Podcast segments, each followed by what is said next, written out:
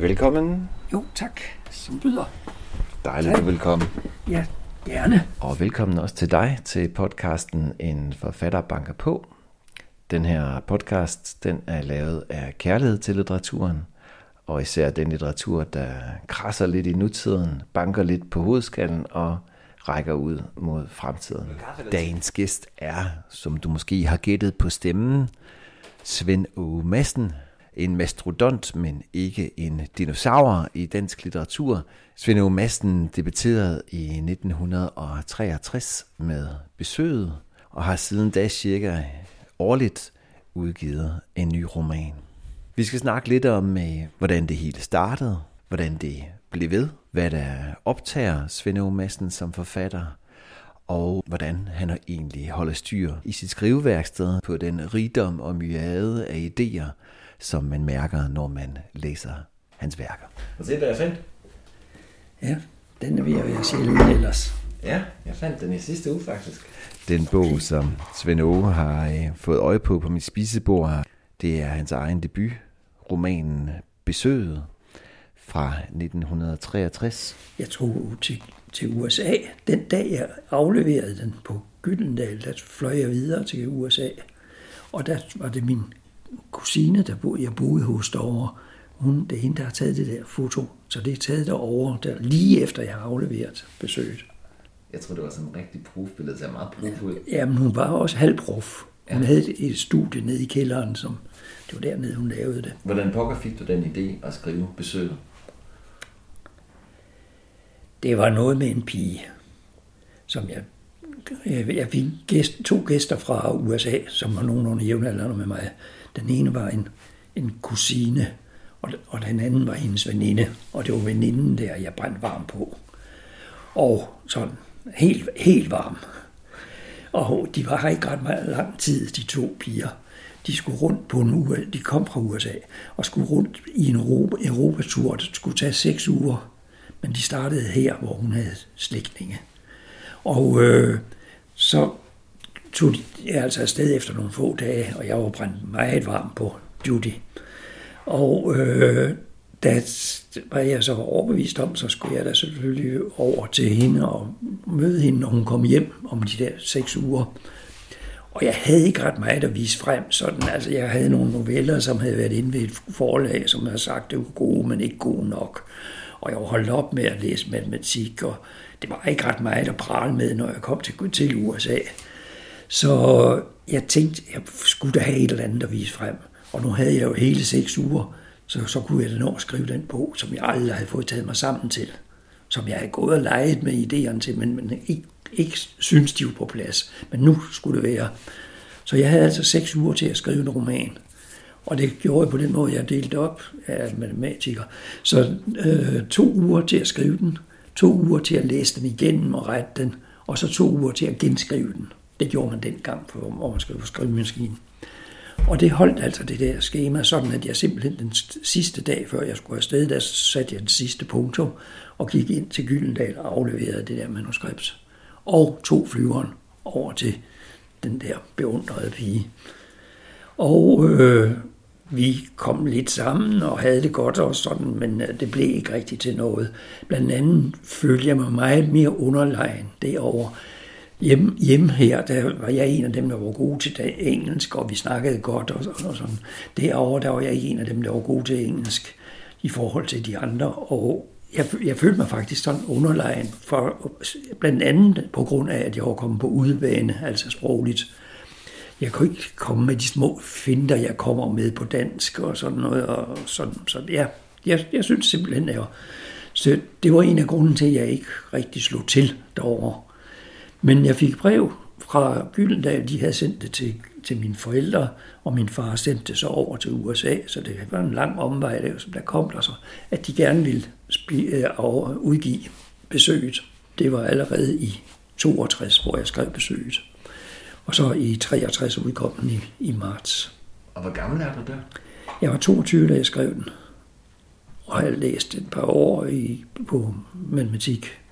Og ellers gået sådan et par år sådan og, og let efter mig selv.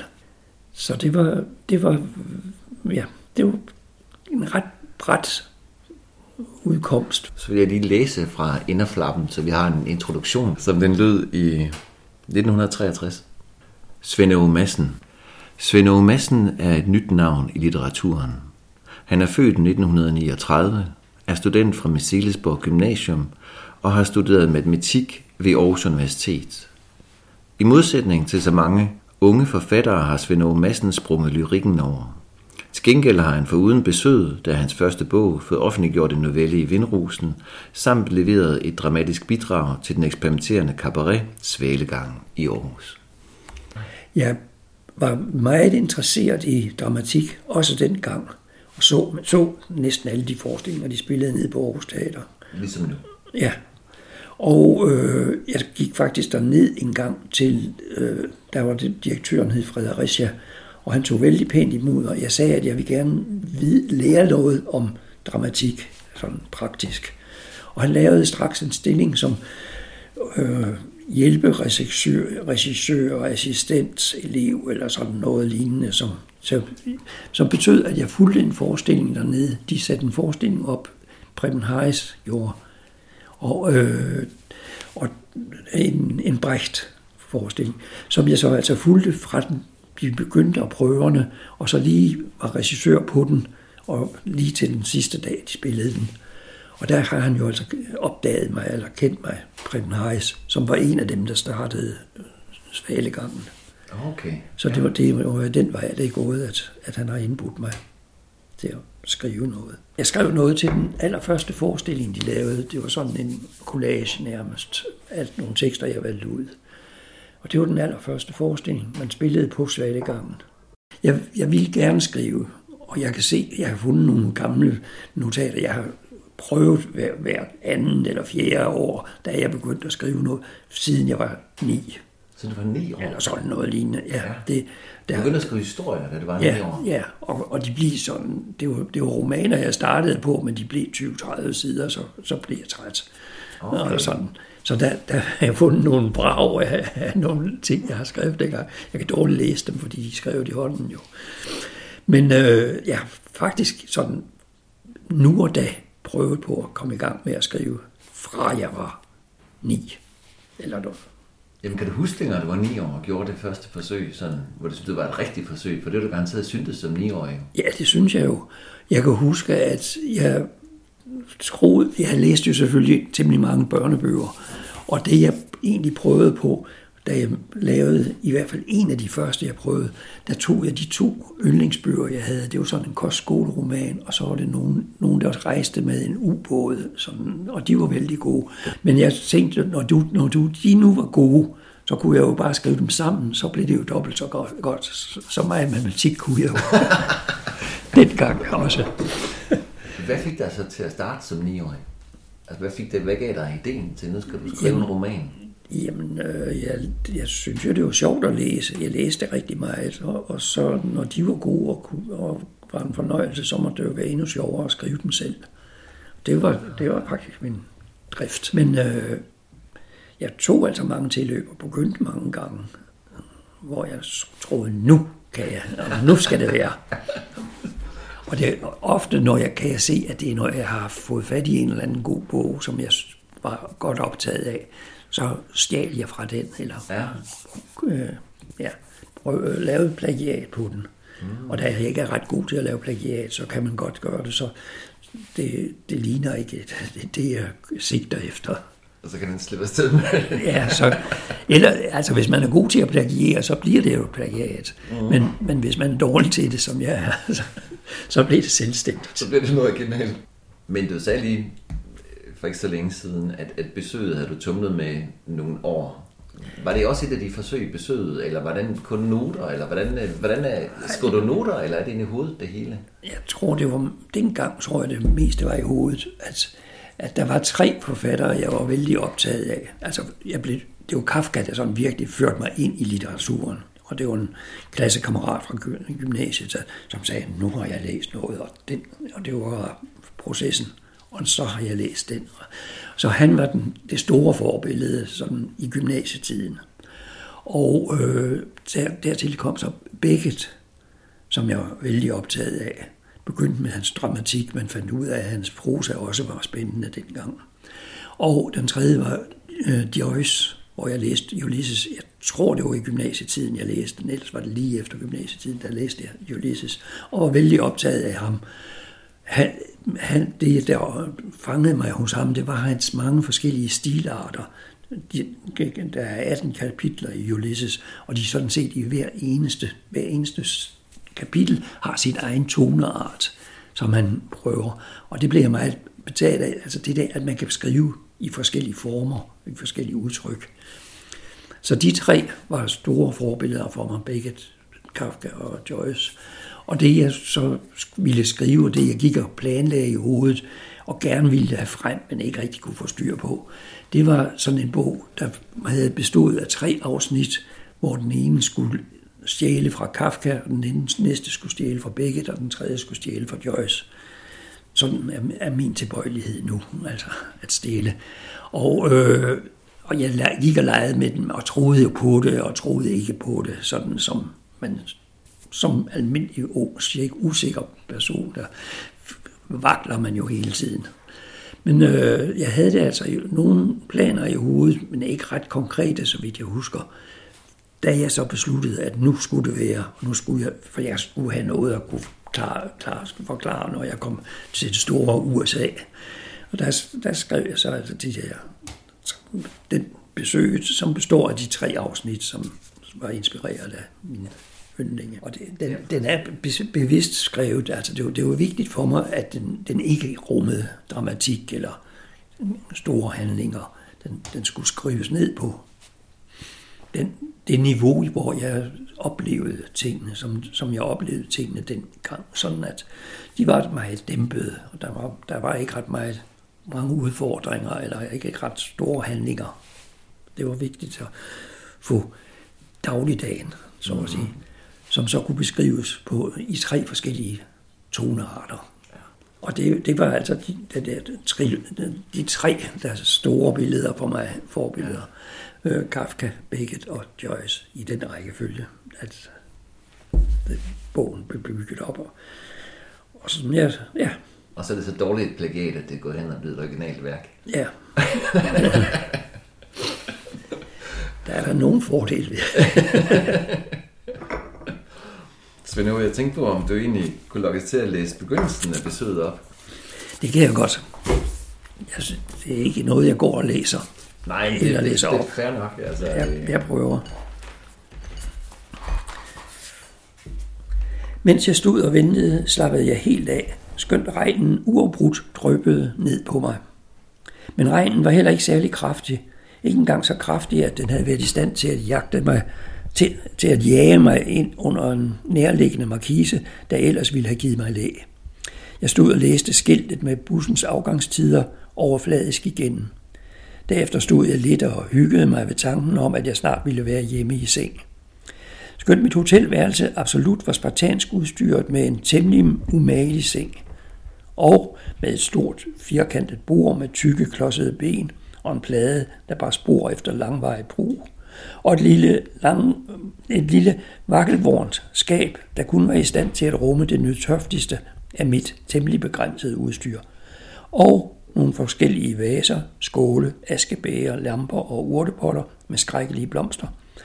Skønt mit hotelværelse kun rummede disse få og ikke særligt hyggeskabende ting, så jeg frem til det øjeblik, hvor jeg kunne træde ind, lukke døren og helt være mig selv.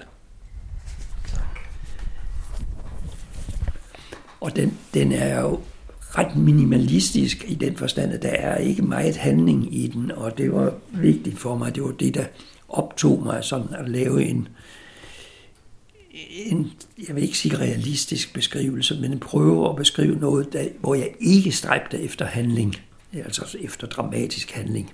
Og det er der bestemt ikke noget af deri. Det, det, er, en, det er en mand, der bliver lokket, eller en ung fyr, der bliver lokket ind i livet, så at sige. Og det er det, det der besøget hentyder til, at der er nogen, der ligesom trækker ham ind i virkeligheden. Og så bliver det tre forskellige sider af hans virkelighed. De tre afdelinger, den er. Eller hvad har du taget med fra den her roman i din arbejdsmetode? Sætter du regler for hver gang, du skal lave en, ro- en roman i en historie? Ja, jeg vil ikke engang sige, at jeg sætter regler. Jeg, jeg føler, at stoffet, det, den idé, jeg har fået, den, det, det sætter reglerne. Og derfor bliver de ret forskellige, de bøger, jeg har skrevet. Og det, det er sådan set det er lige fra begyndelsen og så op til nu, at, at ideen er så styrende, hvordan det skal, bogen skal struktureres, og hvad, hvordan det skal udtrykkes, hvilken toneart og stil det skal udfoldes i. Det afhænger meget af den grundidé, jeg har. Og det, det, det er jeg sådan set blevet ved med, men det er klart, at jeg har ændret temmelig meget, fordi jeg på et tidspunkt blev jeg optaget af handling, at der, man kunne faktisk godt lave noget, der, der handlede om og havde en dramatik. Og, sådan, og det er først måske... Undskyld, jeg afbryder. Hvad var det, som... Hvad skabte den ændring i dig? Ja, det var jo nok, at jeg begyndte at kede mig, og altså, jeg synes, at det var for lidt og for, for dæmpet, det jeg havde skrevet til at begynde med. At øh, jeg, jeg fandt, at, at det var sjovere at skrive dramatik, altså dram, dramatisk. Øh, og det, jeg ved, ved, at jeg gjorde det der med Tugt og Utugt. Der var en omvæltning. Nogle af dem, dem jeg lige skrev lige før, var også sådan afprøvninger af det, men, men det var et ret skred, stort skred for mig, da jeg skrev Tugt og Utugt, og opdagede, hvor og skægt det kunne være at lave noget, der breder sig, breder sig sådan, og som, som har en masse forskellige handlingselementer. Så det, der, der føler jeg selv, at der, der, der er nogle faser i min forfatterskab, som, hvor der starter, starter en fase der omkring øh, Tugt og Utugt, hvor jeg, jeg prøver noget helt andet af, end det jeg har gjort i den, de første sådan meget stillestående ting. Og, og det har jeg haft den fornemmelse af, at jeg tit, eller nogen gange i hvert fald, har, har ledt efter en, et brud. Jeg har haft behov for at komme et andet sted hen. Der var, der var noget, der begyndte at kede mig, og jeg trængte til, at der skete noget andet i det, jeg skrev. Og det, det, den, den der oplevelse af, at man kunne også, det, det har tit været sådan udslagsgivende for, at, at jeg prøver noget andet af. Og det er vigtigt for mig, altså den fornemmelse, at jeg sådan set er et nyt sted, når jeg begynder at skrive en ny roman. Så derfor ligner de ikke hinanden ret meget. De fleste sådan er sådan selvstændige og, og ikke, ikke sådan en lang serie. Det har altid været drivkraften for mig, at jeg skulle prøve noget nyt. Og det bliver jeg jo ved med. Det synes jeg jo er sjovt at prøve at finde noget andet op. Og hvis jeg har en foran fornemmelse af, at den her har jeg næsten skrevet før, den her idé, mm. så, så dropper jeg den, så, så okay. Kan den ikke sætte mig i gang.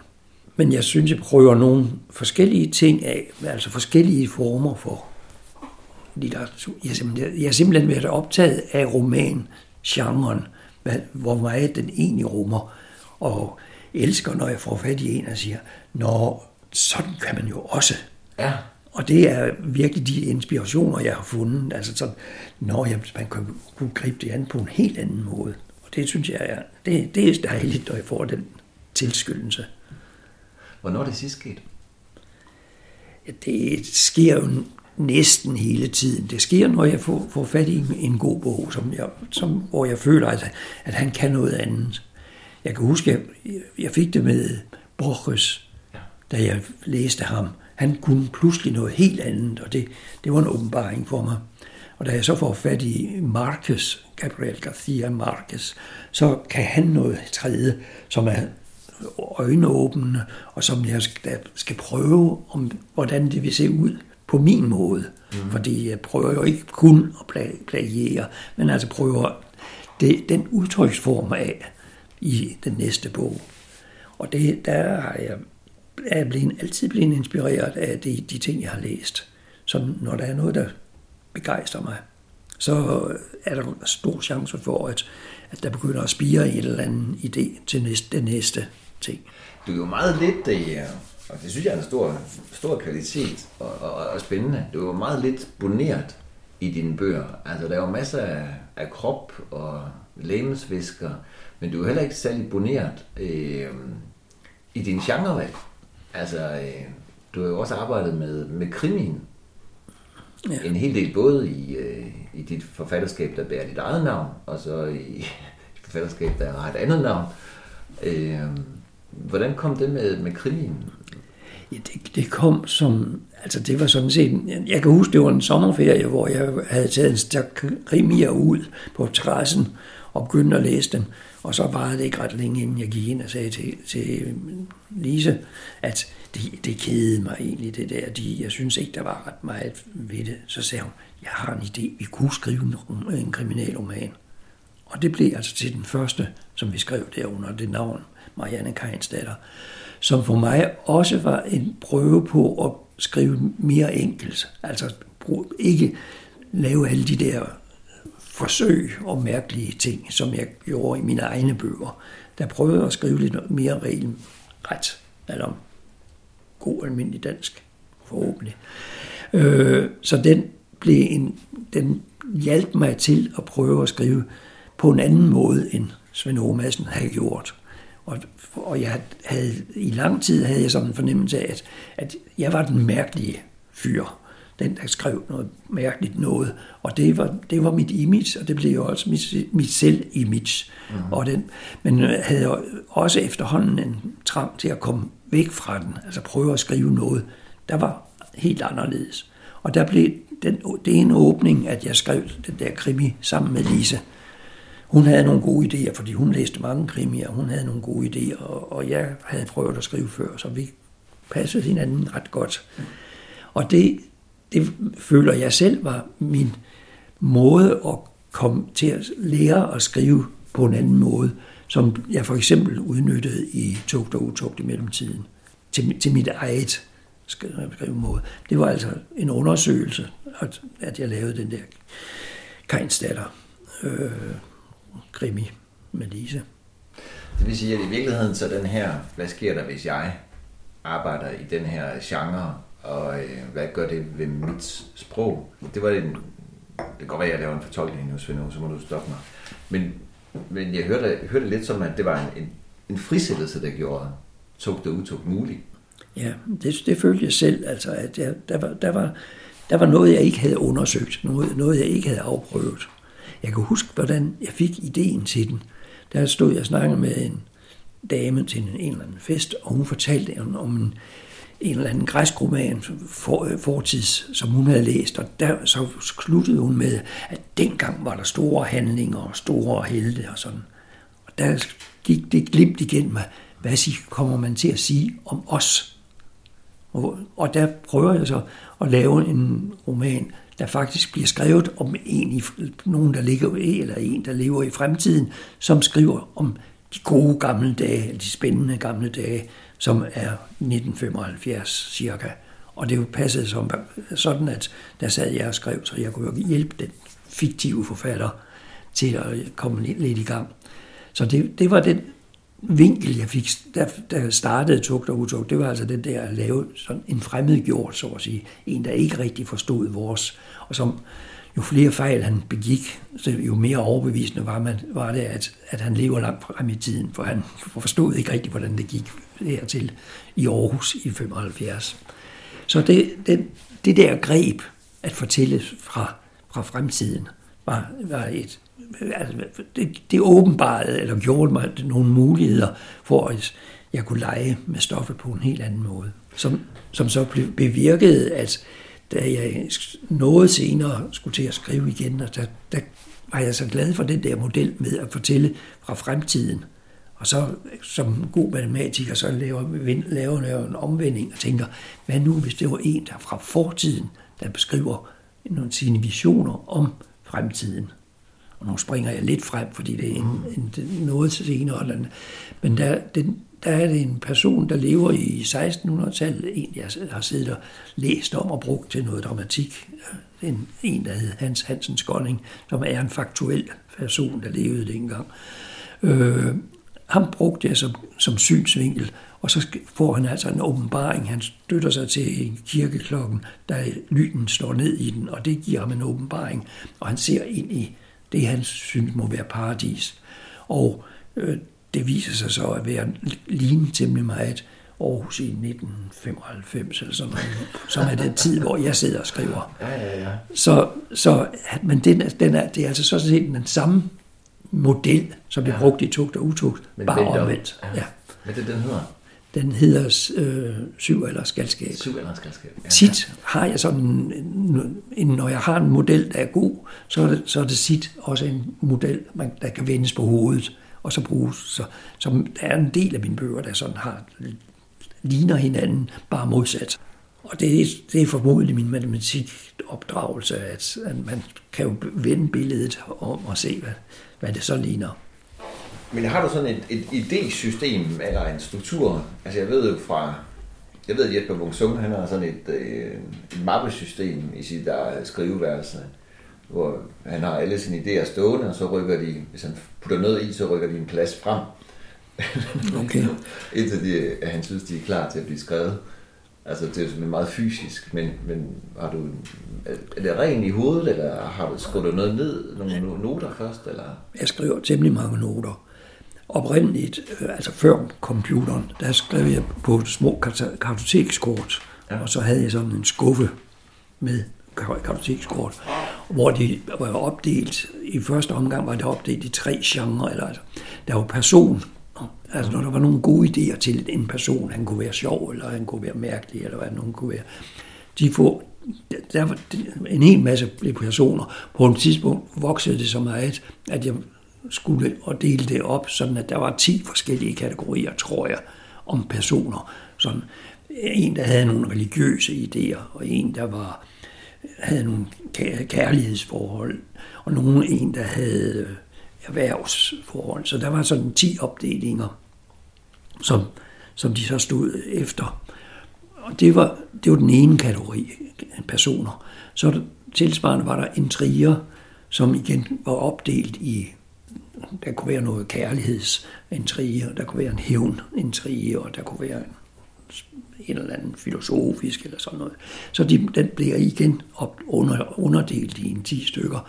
Og så endelig var der samtale, hedder det, samt, som, som er som nogle idéer, folk får, og noget, de kan lægge, udvikle eller komme, lægge frem sådan i en sammenhæng eller i, til samtale. Og de, den er igen underdelt i ti til tolv stykker. Så de, de er de tre hovedkategorier, som jeg lavede som kartotekskort, og som blev til en lang skuffe, og den blev efterhånden flere skuffer, fordi der var mange kartotekskort. Så da jeg fik mit, øh, den, min første computer, den begyndte jeg på i treoghalvfems, kan jeg huske, og der kørte jeg alle de der noter, som før var i, i skuffer og, og kartotekskort, dem kørte jeg over på computeren. Og det blev så til stadigvæk den der opdeling, som var den oprindelige. Sådan at, altså mapper med undermapper? Eller ja, ja. Og så kom der selvfølgelig nogen til, der var nogen, for eksempel da jeg arbejdede med krimi, så kom der en krimi-genre til, og da jeg arbejdede med science fiction, så kom den til, og science fiction blev så opdelt i tre forskellige kategorier. Og sådan. Hvad for nogle tre var det? Det var i science fiction? Det, det, det var... Det kan jeg dårligt huske, men det, er den ene, det ene det er noget med en verden, der er science fiction-agtig. Den anden er en, en personer, mennesker, der lever, altså leveforhold.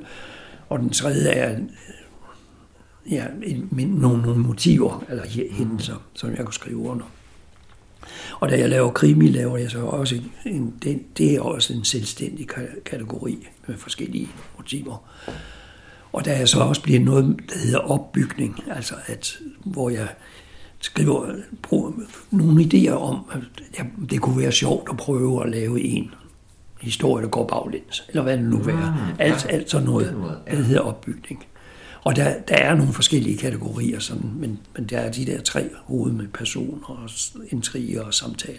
Og det bliver til temmelig meget, og de, de, det er så nærliggende at køre det ind. Altså når jeg ligger og skal til at sove, så kommer der næsten altid en, en idé, som måske ikke relaterer til det, jeg er ved at skrive eller ved at planlægge, men øh, også samtidig bare sådan en mærkelig indfald, som så bliver skrevet ned i hånden, og så bliver ført ind næste dag på sin plads, om, som, om det så er science fiction eller krim, eller hvad det nu er. Og det er blevet til, at der er temmelig mange øh, filer i det der system. Jeg har lige rundet de to tusind seks hundrede. to tusind seks hundrede? Filer, ja. Og det, det lyder af mig, at man, nogle af dem er bare sådan en idé på en tre fire linjer, mm. som, som står der. Men der er også nogle idéer, der sådan er, er virkelig lange, som er begyndt, begynder at blive til, til små historier eller forsøg på at, at udvikle en idé. Og så er der nogen, der kan være en ti femten tyve sider, også nogle af de der filer. Men langt de fleste er ret korte. Men der er altså to tusind seks hundrede, der er kategoriseret. Og der, der er det selvfølgelig sådan lavet ud i sådan et, et forgrenet system. Men samtidig har jeg så lavet en, som er et backup, hvor de alle sammen kommer ind i en. Den hed faktisk Hamlet til at begynde med, for den skulle jo hedde noget. Og, og det, der faldt H'et væk, en gang jeg skrev rent, så blev det til Amlet, og nu hedder den Let. Og det er altså ikke let, fordi det er, det er, det er den, der indeholder de der to tusind seks hundrede. Det er sådan, når jeg tænder for computeren, går ind på det der let, så siger den lige et øjeblik, og så var det altså adskillige minutter, før den får det hentet ind. Og så i betragtning af, hvor hurtigt en computer normalt arbejder, der siger den noget, hvad der står. Jeg håber, du også har et fysisk backup et eller andet sted, så hvis din computer... Øh dør, ja. At der ikke forsvinder ja. to tusind seks hundrede, ja, så vil det jo bedst en idé. Jamen, jeg kører den jo ud på U S B-stik, ja. Og så, så ligger det på U S B-stik. Ja, okay. Ja. Og jeg har et, et problem. Den computer, jeg har det der system på, den er ikke koblet op, fordi den er, det er skrevet i WordPerfect fem punktum en, det der gamle, og det, der, det kan ikke kobles ind. Så den computer, som jeg faktisk skriver på, den har ikke forbindelse med, den er jomfruelig. Ja, ja, ja, ja. Der, er ikke, der kommer ikke nogen ind i den, mm-hmm. anden, anden det, jeg vil. Det er næsten som en skrivemaskine. Ja. Øh, så den, der har jeg det, det hele, og så har jeg jo selvfølgelig brug for at have en backup, og der kører jeg så U S B-stik ind og kører den over på en, på en almindelig computer. Det vil sige, det vil sige din, din, din skrivedag starter med, at du indskriver... Det er håndskrevne notat fra, da du skulle sove. Ja. Og det, og det, det er sjovt, det, det er helt karakteristisk. Det er næsten hver aften, at den, den der, den hedder hypnagoge-fase, hvor man sådan er lige på nippet til at begynde at falde, til at falde i søvn. Der begynder der at komme nogle idéer, og så må jeg jo lige skrive dem ned. Mm. Og og jo flere der kommer, jo flere avler de. Så, så samtidig er det måske kun en eller to små, små idéer, ja. Måske i forbindelse med det projekt, jeg er i gang med. Men øh, også nogle sådan vildflyvende idéer. Og det, der, der er ikke mange aftener, hvor jeg ikke har fået en eller anden fjollet idé. Nogle af dem er så fjollet, at jeg kunne droppe dem næste dag, men alligevel. Men hvad er det så din, hvad er det så din dagsrutine? Altså, bliver du så siddende, eller begynder du så at lave noget andet? Eller har du sådan en, nogle faste timer hver dag, du skal sidde og skrive? Nej, jeg, jeg har ikke noget med... Altså, det der med at skal, det er ikke rigtig mig. Nej. Men øh, jeg har selvfølgelig en rutine, når jeg er i gang med at skrive. Når jeg har et projekt, som, der, der sætter jeg mig til. Når jeg har spist morgenmad, så begynder jeg at skrive. Og skriver så lidt kortere tid nu, her i min høje alder. I gamle dage kunne jeg skrive temmelig lang tid, sådan fem seks timer måske, mm. hvis jeg er i gang med, med et projekt. Men øh, nu her, der har jeg svært ved at koncentrere mig ret lang tid, så der er det måske et par timer, jeg sidder og, og skriver, når jeg er i gang med noget. Mm. Men øh, ellers så har jeg tit et projekt, som jeg ikke har helt fået styr på endnu. Noget, jeg gerne vil skrive, og som jeg skal have på plads. Og det, det er det, der fylder min formiddag, at jeg sidder og, og brygger på det. Så trækker du filerne ud og sidder og tænker på dem, eller hvordan? Ja, blandt andet gør jeg det, hvis jeg har nogen, der er relateret til det her. Eller hvis jeg, jamen, der var noget med, hvordan han og hun mødes, og det er der så heldigvis en... en mappe, der har nogle møder mellem kærester, eller nogen, der bliver kærester. Og det, så skal de jo ind og undersøge dem. Så øh, der, der, der er næsten altid noget at hente derpå, i den der samling. Og øh, jeg, jeg klagede min nød til en af øh, venner, sådan at, at jeg, jeg bare syntes, jeg havde svært ved at få mine gode idéer, også her i mine, min høje alder. Og der sagde han, der må være nogle af de der filer, du ikke har læst for nylig, de der seksogtyve hundrede. Og jeg sagde, det er uoverkommeligt, men det, man kunne da prøve. Og der har jeg faktisk for nylig læst de seksogtyve hundrede igennem sådan, i løbet af en tre måneder og to mest, hvor jeg tog og så, hvor mange gode idéer der var, altså, hvad der kunne sætte mig i gang. Og der var, og der var en del, der var sådan ret gode, og som måske bliver det, der bærer den næste. Ja. De har alle sammen et mærkat, som de står. Altså for eksempel, jeg sagde, de var opdelt i tre kategorier. For eksempel en trie, det hedder I. Og så de underdele, der er, det hedder H E, som for, står for hævn, eller K E, som står for kærlighed. Så de hedder I H E. Ja, og det står der allerøverst. Med, med et, faktisk med et punkttegn foran. Punkttegn har jeg ikke ret tit brug for sådan i, i praksis, så derfor hedder de pun i H E, det er en trie hævn. Jeg har skrevet hurtigt søg på det. Ja, sådan er de markeret, de der for seksogtyve hundrede. Og der, der er der jo tit i en henvisning til nogle andre, og der bruger jeg ikke punkttegnen, for så dukker den jo op i utide. Ah. Så når, jeg, når det er en henvisning, så har den en lille, det der, der er en cirkel med, med en sol nærmest. Den står der så foran, hvis jeg refererer til en I H, altså en triehævn, ja. øh, så, så står der sol foran den, hvis det kun er en henvisning. Det, det er ikke det, den her så, sådan jeg kun får den, når jeg beder om den. Ja, ja, ja. Ja, ja. Ja, der er vist fordel ved at være matematiker. Jeg har faktisk siddet og kodet den allerførste computer, der kom til Danmark. Den hed Dask, og blev stod i en villa i Valby, og fuld, fyldte en hel villa. Jeg har været over at se den. Jeg har siddet og programmeret til den her i Aarhus, og så sendte det til København. Dengang jeg læste matematik, der skulle vi lære det der. Så jeg, der, der arbejdede jeg faktisk med, det har været nioghalvtreds eller tres, at den kom til Danmark, og hvor jeg sad og lavede min egen kode. Så den, den har jeg prøvet, jeg, og vi var derovre og se den jo altså. Og jeg fik jo spil, kørt mit, mit program igennem, det som jeg havde siddet og lavet hjemme i Aarhus, det blev så kørt. Og jeg kunne se, man kunne næsten se, hvor tankerne kom sådan rundt, og den der stopper den lidt. Det var, det var gamle radiorør, eller ikke gamle, men radiorør, der var bygget i dag, så, så man kunne sådan fylde tankerne rent fysisk, når den kørte igennem. Det minder fuldstændig om den der, jeg husker, der var en dreng, der var der sådan en, en, en tegnefilm, der hed Professor Baltazar. Okay. Og han havde også en kæmpe maskine, hvor han puttede papir ind, og så begyndte han at lyse forskellige steder, og det stod der og brugste, og til sidst så kom svaret ud på, på spørgsmålet. Ja, det var, det var sådan noget.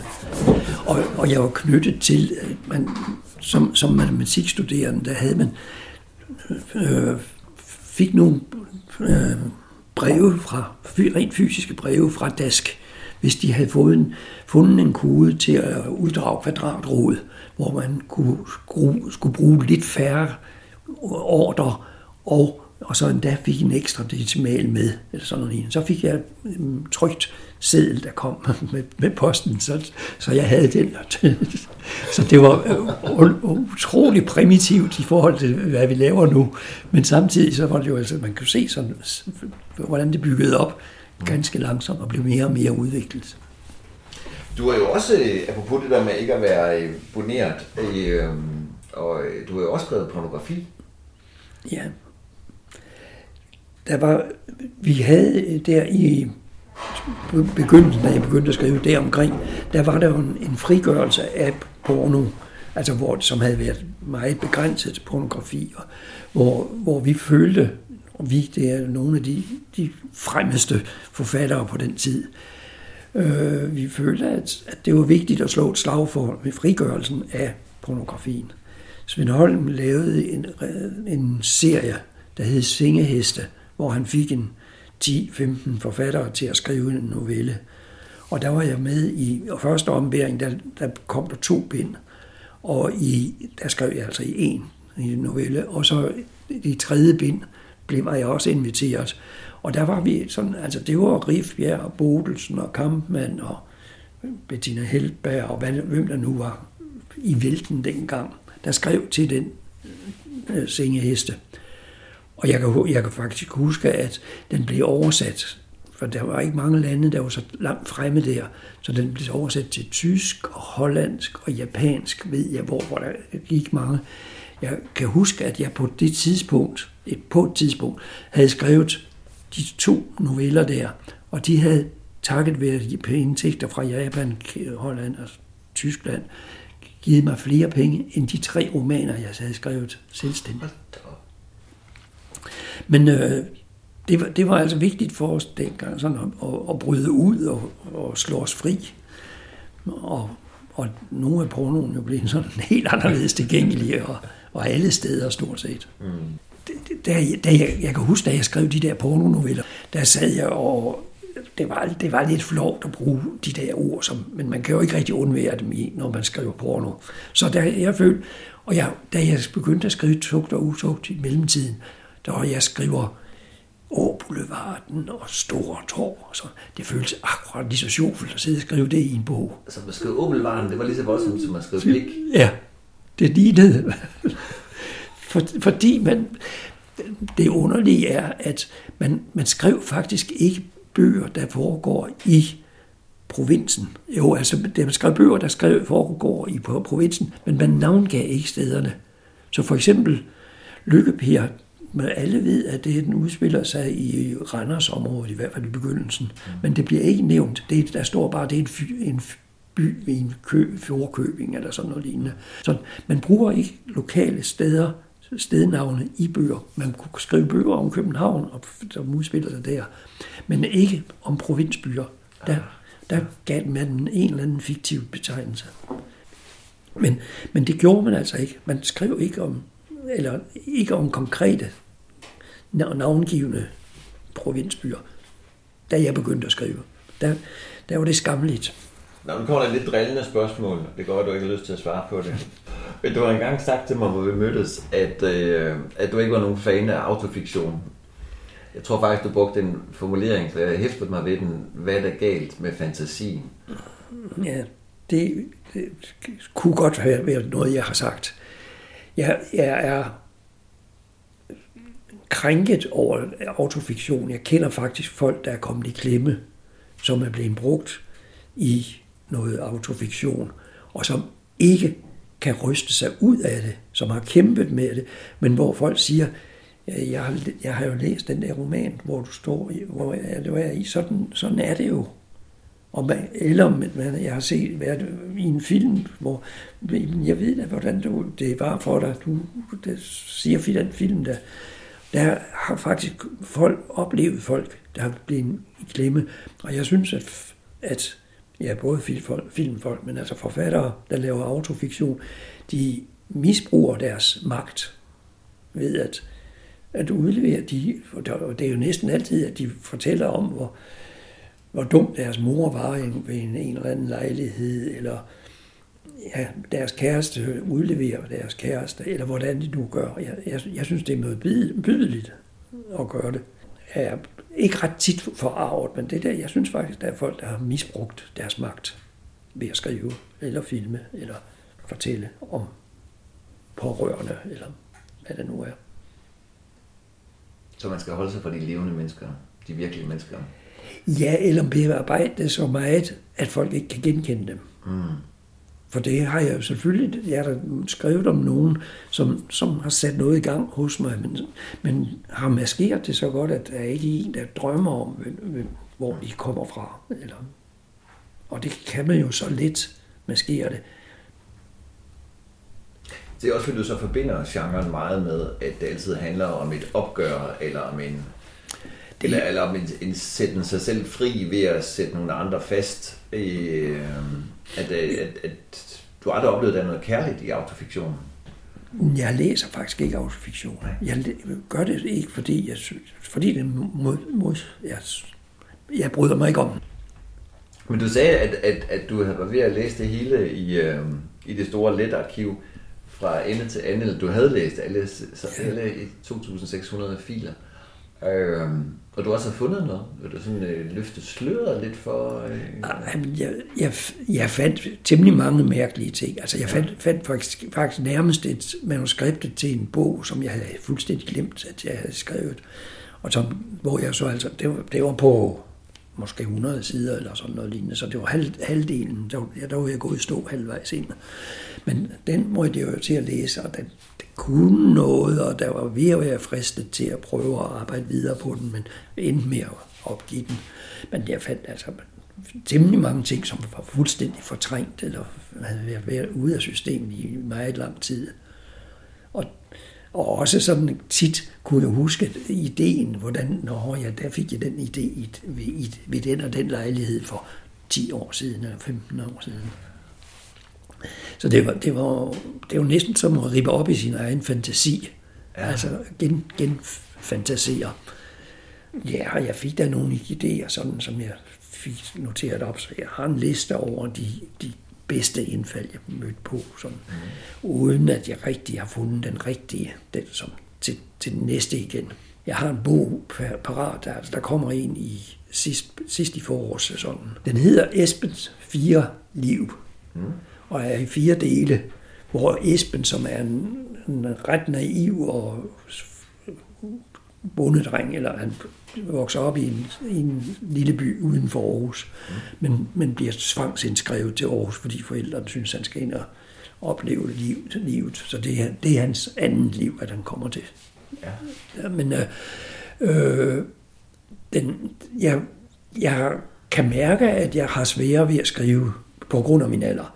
Altså, at jeg har sværere ved at koncentrere mig, sværere ved at holde stilen og tonen og tonearten ret langt. Så det er skrev den bevidst, eller lavet sådan en, en ret naiv fyr, som, som jeg synes, jeg kunne dække sprogligt endnu, til trods for mit handicap, ja, som er alderen. Men synes du det, at dit sprog bliver mindre på grund af alderen? Ja, jeg synes... Jeg troede ja, bare, det var tiden, du kunne skrive i, altså varigheden, ja, kvantiteten. Men, ja, men jeg synes også, skrives, jeg synes også, jeg, jeg skriver dårligere, end jeg har kunnet. Jeg, Hvordan det? Jeg... Jeg, jeg kan grine, når hvis jeg kommer til at læse noget af mig sådan ældre, der griner jeg, og det er jo det, det var sgu da meget sjovt, eller meget godt, eller det, det, det tror jeg ikke, jeg ville, hvis jeg læste Esbens fire liv. Okay. Jeg, jeg har ikke den...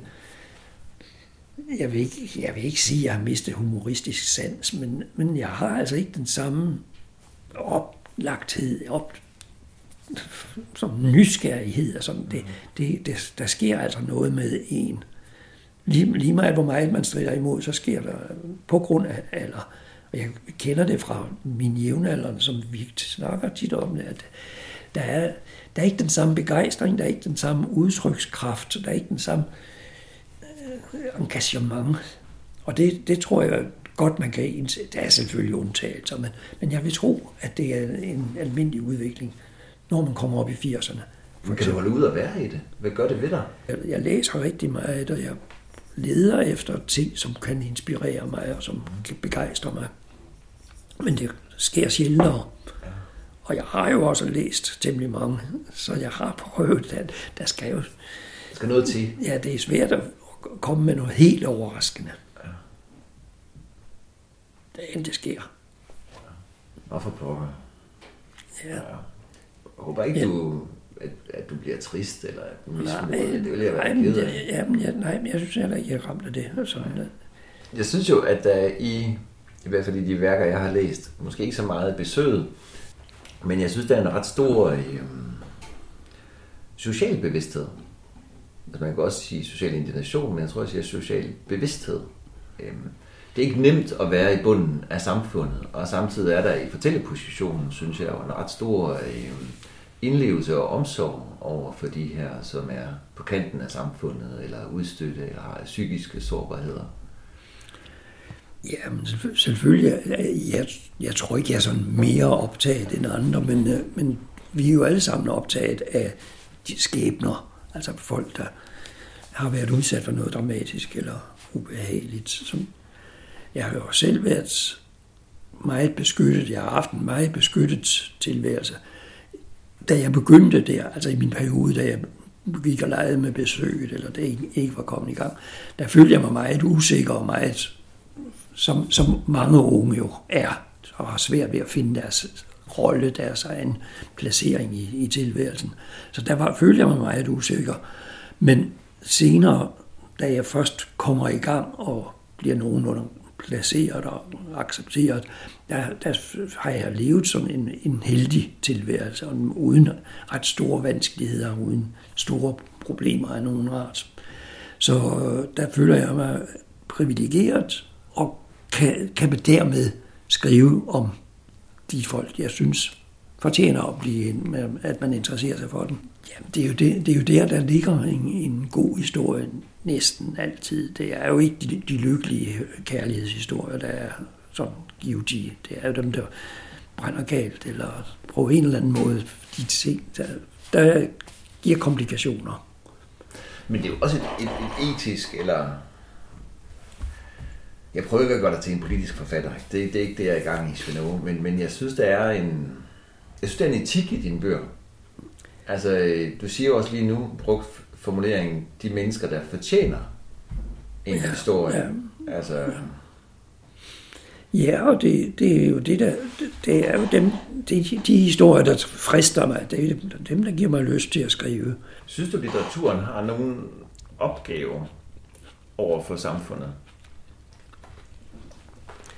Jeg vil, jeg vil ikke sådan sige det på den måde, at jeg synes, de er forpligtet, man er forpligtet til det. Jeg synes, det er vigtigt, at man har sine kunstneriske friheder og kan undersøge og bruge dem til, hvad man vil. Men jeg synes, at en af de fordele, den har...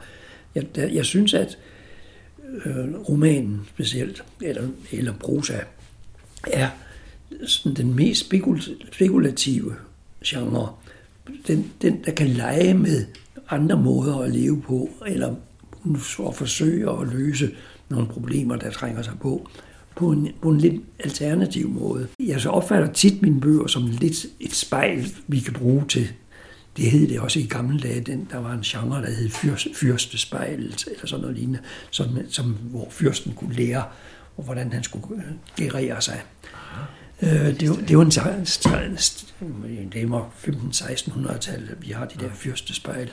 Men altså, spejl er jo en måde at spejle os og spekulere som, og tænke anderledes på samfundet. Kunne vi ikke have gjort det lidt anderledes? Og der er jo så mange måder, man kunne have valgt. Som, og der, kan der, er der ligger der sig tit en god historie i, at nogen, der har prøvet at leve på en anden måde. Og det mange af mine bøger er baseret på det der, at en alternativ levemåde. Så synes jeg, det er godt at sætte nogle tanker i gang. Det er det, skønlitteraturen kan til forskel fra stort set alt andet.